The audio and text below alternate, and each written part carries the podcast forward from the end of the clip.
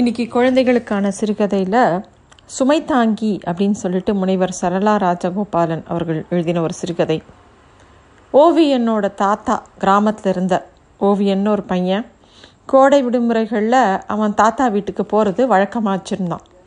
அவனோட ஏழாவது வகுப்பு முடிஞ்சப்புறம் அந்த ஆனுவல் லீவில் அவன் தன்னோட தாத்தா வீட்டுக்கு போகிறான் தாத்தாவோட வீடுங்கிறது கிராமத்தில் இருக்கிறதுனால நகரத்தில் இருக்கிற மாதிரி அவங்க வீட்டில் வந்து ஃப்ரிட்ஜு இருக்காது ஏசி இருக்காது. ஒரு நல்ல சில்லுன்னு தண்ணி குடிக்கணும்னா பானை தண்ணியில் தான் குடிக்கணும். ஃப்ரிட்ஜுக்கு தண்ணியை விட நல்லா இருக்கிறதா தோணினா கூட தாத்தா வீட்டில் ஃபேன் கூட இல்லை அப்படிங்கிறது எப்போ பாரு தோணும். ஆனால் சில்லுன்னு காற்று வீசும். முன்னாடி இருந்த வேப்ப மரத்தோட காற்று அவ்வளோ இதமாக இருக்கும். இப்போ பாரு அந்த வேப்ப மரம் எவ்வளோ நல்லா இருக்குது இந்த மாதிரி வேப்ப மரம் நம்ம நகரத்தில் இல்லையேன்னு அவன் யோசிப்பான் இப்போ பாரு. நகரத்தில் அவன் நூடுல்ஸ் சாப்பிட்டு வழக்க பழக்கப்பட்டிருந்தான். அந்த மாதிரி நிறைய விதமான ஃபாஸ்ட் ஃபுட்டெல்லாம் அவனுக்கு ரொம்ப பிடிக்கும். தாத்தா வீட்டில் பழைய சாதம் இருந்தது. கெட்டி தயிர் போட்டு பிசைஞ்சு பாட்டி தொட்டுக்க மோரில் ஊற வச்ச மிளகா வத்தலும் வெங்காயமும் வைப்பாங்க. ஓவியனுக்கு முதல்ல என்னவோ மாதிரி என்னடா இது இப்படி இருக்கே சாப்பாடு அப்படின்னு தோணித்து. ஆனால் ஒரே ஒரு சமயம் பாட்டி பிசைஞ்சு அந்த சாப்பாட்டை ஒரு வாய் கையில் போட்டு சாப்பிட வச்சப்புறம் அதோட சுவை அவன் வந்து இது வரைக்கும் அந்த மாதிரி சாப்பிட்டதே கிடையாது. அப்படி ஒரு கை பாட்டியோட கை.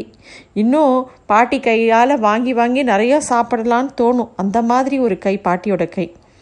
ஒரு சமயம் ஓவியனோட அப்பா சொல்லியிருந்தார் நாங்கள்லாம் காலையில் பழைய சோத்தில் கெட்டி தயிர் விட்டு சாப்பிட்டுட்டு போவோம் ஸ்கூலுக்கு. அதனால தான் நாங்களாம் நல்லா இருக்கோம். காலையில் குளிர்ச்சியான உணவு சாப்பிட்டா உணவு சாப்பிட்டா வயத்தில் புண்ணே வராது. தேவையான கொழுப்பு சத்தும் சேராது. உடம்பு நல்லா ஆரோக்கியமாக இருக்கும்னு அடிக்கடி அவங்க அப்பா சொல்லுவாங்க. அது அவனுக்கு இப்போ ஞாபகம் வந்தது. ஓவியனோட அத்தை அடுத்த ஊரில் இருந்தாங்க. ஓவியன் வந்து அத்தையை பார்க்கணுன்னு ஆசைப்படுறான்.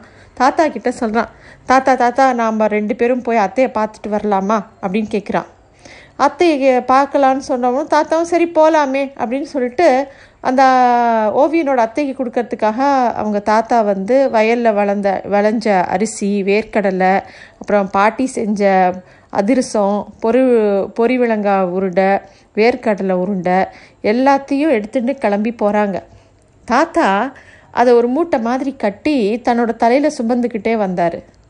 ஓவியனுக்கு கஷ்டமாக இருந்தது. தாத்தா தலை வலிக்குதா தாத்தான்னு கேட்டுக்கிட்டே வரான்.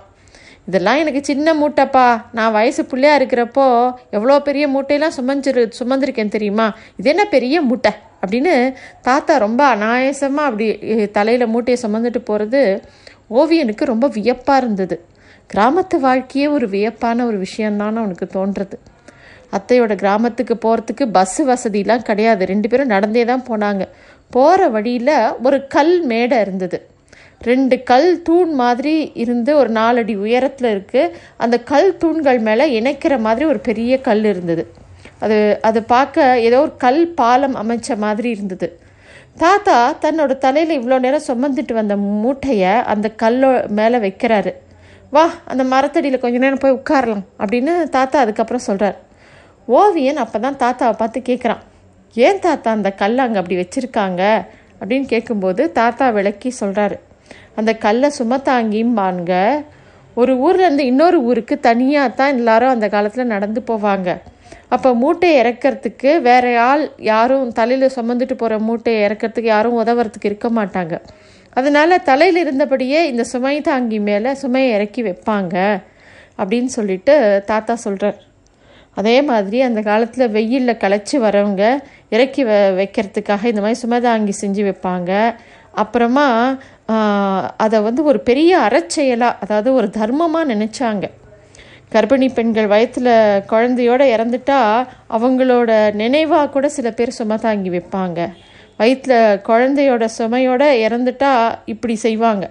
இது மாதிரி நிறைய வழக்கங்கள் கிராமத்தில் இருந்தது. நடந்து வர மனித ம மனுஷங்க எல்லாருக்கும் ரொம்ப கஷ்டமாக இருக்கும். இந்த சுமையை இறக்கி வைப்பாங்க. அப்புறம் இந்த பக்கத்துலேயே ஒரு பெரிய கண்டிப்பாக ஒரு மரம் இருக்கும். அதில் இழப்பாருவாங்க பக்கத்தில் சின்னதாக ஒரு குளமோ குட்டையோ அவங்க ஏற்படுத்தி வைப்பாங்க. ஏன்னா பயணம் பண்ணுறவங்களுக்கு நீர் வேணும் எல்லா இடத்துலையும். அதனால் அங்கே போய் நீர் எடுத்து குடிச்சிட்டு கொஞ்ச நேரம் ஆசுவாசப்படுத்திட்டு அப்புறம் திருப்பி அவங்களோட பயணத்தை தொடருவாங்க. இதெல்லாம் தாத்தா வந்து ஓவியனுக்கு ஒரு கதை மாதிரி சொல்லிக்கிட்டே போகிறாரு ஓவியனுக்கு எல்லாமே ஆச்சரியமாக இருந்தது. யார் தாத்தா இதெல்லாம் செஞ்சாங்க? அப்படின்னு கேட்குறான் யாருக்கு தெரியும்? இந்த குளத்தை யார் வெட்டினாங்க? இந்த மரத்தை யார் நட்டாங்க? இதே மாதிரி இந்த மாதிரி சுமதாங்கி யார் ஒரு பண்ணினாங்க? அப்படிங்கிறதுலாம் தெரியாதுப்பா. ஒரு புண்ணியமாக அதை செஞ்சுருக்கான். தர்மம் செய்கிறவங்க தங்களோட பெயரை எதுலேயுமே எழுத மாட்டாங்க. தங்களுக்கு பயன்படணும் அப்படின்னு நினைக்கவே மாட்டாங்க. முகம் தெரியாத உறவில்லாத எத்தனையோ பேருக்காக எதிர்கால மக்களுக்காக அருள் உள்ளத்தோட ஏதாவது பண்ணணுன்ட்டு இந்த மாதிரி பண்ணி வச்சுட்டு போவாங்க. அப்படி தான் காலங்காலமாக மனுஷாலாம் இருந்திருக்காங்க. இப்போ தான் இது பண்ணி நான் திருப்பி என்ன பண்ணுவேன் அப்படிங்கிற எண்ணம்லாம் இப்போ தான் அப்போல்லாம் அப்படிலாம் கிடையாது. யாரும் தர்மம் பண்ணுறத இன்னொருத்தருக்கு தெரியணும். நான் பண்ணினேன்னு நாலு பேருக்கு சொல்லணும். அப்படிலாம் யாருமே யோசிச்சதில்லை. அப்போது இந்த விஷயத்த தாத்தா சொல்லும்போது ஓவியன் வந்து ஆச்சரியமாக கேட்குறான் தாத்தா அவங்கெல்லாம் எவ்வளோ உயர்ந்த மனிதர்கள் இல்லை?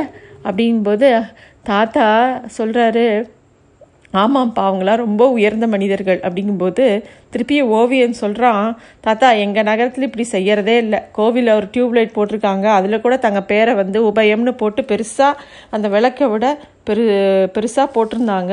அப்படின்னு சொல்லி அவன் சொல்கிறான் சரிங்க தாத்தா நாம் அந்த அத்தை வீட்டுக்கு போகலாம் அப்படின்னு கிளம்புறான் ஓவியன். பள்ளிக்கூடத்துக்கு போன உடனே தன்னோட நண்பர்களுக்கெல்லாம் இந்த விஷயத்த சொல்லணும். எப்படி தர்மம் பண்ணணுங்கிற விஷயத்த எல்லாருக்கும் சொல்லணும்னு யோசிச்சுக்கிட்டே ஓவியன் அவங்க தாத்தாவோட அத்தை வீட்டை நோக்கி போகிறான்